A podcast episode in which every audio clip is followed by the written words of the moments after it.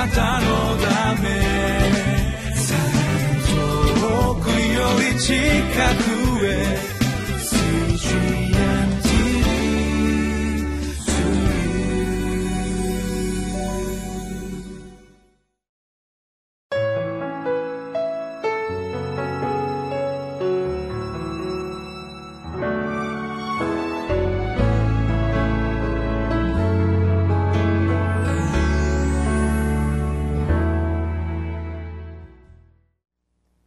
皆さんこんにちは。4月13日のリビングライフの時間です。聖書の箇所はルカによる福音書23章26節から32節。タイトルは「今は罪と裁きによって嘆き悲しむべき時です」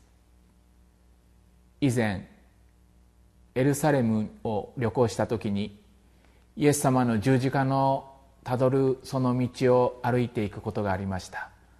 悲しみの道ビアドロローサ。イエス様がこの道を歩いて十字架に向かっていったっていうところを更新しながらイエス様の何か深い慰めと愛を経験したことです。今日も私たちは悲しみの道イエス様が歩まれたその道を見ることを通して慰めと大きな励ましを受けたいと思います。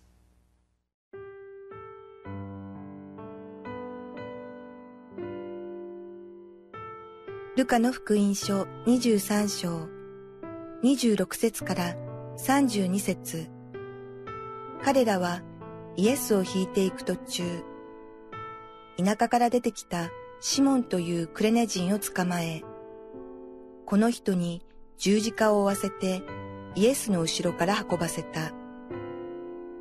大勢の民衆やイエスのことを嘆き悲しむ女たちの群れがイエスの後についていった。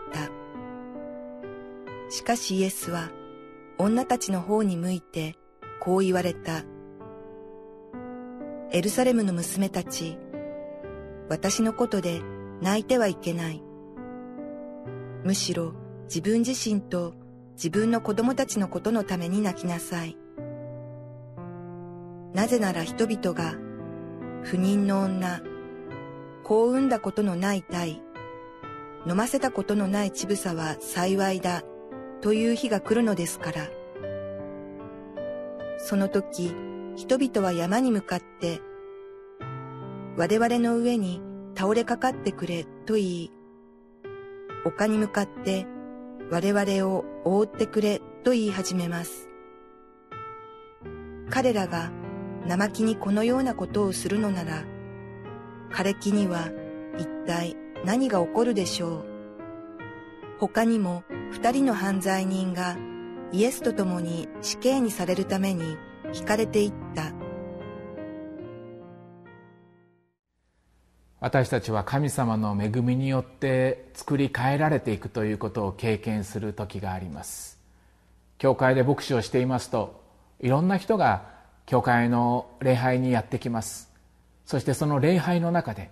御言葉を聞く中で共に賛美を捧げる中で人々が変えられていくっていうことを見せられる時がたくさんあるんですね。人は変えられていきます。神様の恵みによって人は変わっていきます。そのことは本当に大きな希望だと思うんです。今日の聖書の箇所にもイエス様の十字架に近づけられてそして変えられていったその人の姿を見ることができます。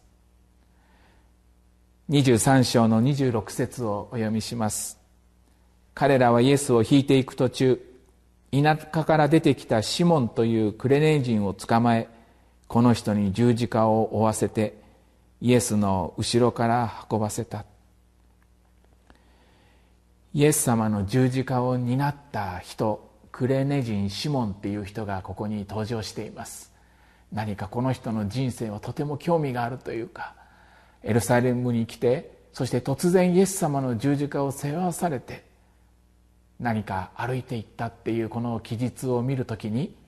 この人の人生には何が起きたのかなって思うことがあるんです。使徒言行録を見ると初代教会においてこの人の宣教の技が記されているっていうことが見えてくることがあります。それを見るとこのクレネ人シモンは十字架に近づけられてそして何か恵みによって変えられた人の一人じゃないかなって思うことがあるんです。人は十字架を見せられる時に十字架に近づく時に変えられていくっていうことがあります。教会に来ると十字架が目の前に迫ってくるようなことがあります。それは決してあなたは罪人ですと責めているということではなくて私たちがどんな罪を抱えていたとしてもイエス様は私のために十字架にかかって死んでくださったっていう恵みが喜びを与えてくださる神様がおられる。どんなことの中にも私たちを救ってくださるイエス様がおられると知る時に誰もあなたを責める人はいなくなる。罪に定められないっていう。私たちはもう自分を責めなくていい。相手を責めて生きなくてもいい。イエス様の贖いの恵みに近づく時に私たちは希望に向かって歩み出す人に変えられていくっていうことがあるんです。十字架以外に人を作り変えることはないんじゃないかなって思うんです。許しなしに私たちは希望を見ることができないっていうことがあると思うんですね。イエス様は私たちを作り変えてくださるっていう。そして十字架を見上げつつ歩いていく私たちの人生なんです。もうこの十字架の贖いの恵みから離れたらこの世のいろいろな事柄の中で私たちは動揺して心傷ついて生きるしかなくなってしまうんです。十字架にしがみつくようにして私たちもイエス様と一緒に歩いていくっていう道なんですね。27節からのところをお読みします。大勢の民衆やイエスのことを嘆き悲しむ女たちの胸がイエスの後についていった。しかしイエスは女たちの方に向いてこう言われた。エルサレムの娘たち私のことで泣いてはいけない。むしろ自分自身と自分の子供たちのことのために泣きなさい。イエス様は私のことで泣いてはいけないと。今この目の前にある。十字架につけられてしまう。イエス様っていう事柄の中で。嘆き悲しんで泣いちゃいけないよって。言われました。なぜかっていうと。もっと激しい時代がこれからやってくるっていうことを。イエス様が語られるっていうことがあるからなんです。私たちの人生はどういうような歩みかなって思うと光り輝いて喜びだけが与えられて何の憂いも心配もないっていう人生よりもこの世の社会で生きていく時に私たちはたくさんの憂いを経験するっていうことがある。見たくも聞きたくもないようないろんな事柄に私たちが巻き込まれてしまうっていうこともあるかもしれないんです。私たちはいつも十字架にしがみついて生きていくように導かれています。その他のところではあざけりや裏切りや戦いや争いや人を傷つけることやそういうものが満ちていく社会になっていく。十字架の外では十字架の外側では本当に大きな悲しみがもたらされるっていうことをイエス様は予言されるんですね。だから十字架にしがみついて生きていくんだよ。イエス様の御足の後を従っていくんだよってこのところで語られているような御言葉です。30節。その時人々は山に向かって我々の上に倒れかかってくれと言い丘に向かって我々を覆ってくれと言い始めます。彼らが生意気にこのようなことをするなら枯れ木には一体何が起こるでしょう？この世の歩みの中で本当に大きな試練はあります。苦難も満ちていくっていうことが私たちの人生の中には出てくることがあります。もう嫌だってもう何もかも終わりにしたいって思ってしまうような現実の中に置かれるっていうことがある。まさに私たちもイエス様がここで経験しているような十字架のような痛みに近いような悲しみや切なさを経験するっていう時があるっていうことをイエス様は言われたんですね。でも私たちは知っています。このキリストの十字架っていう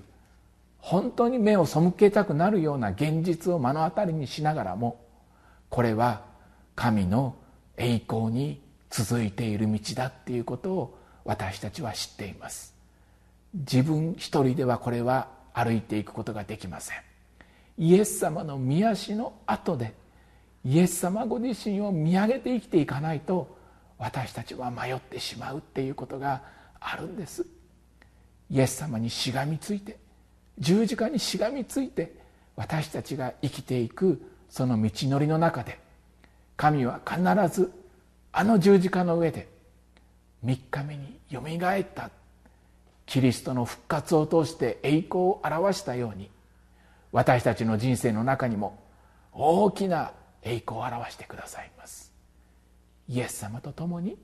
私たちは今日も歩いていきたいと思うんです。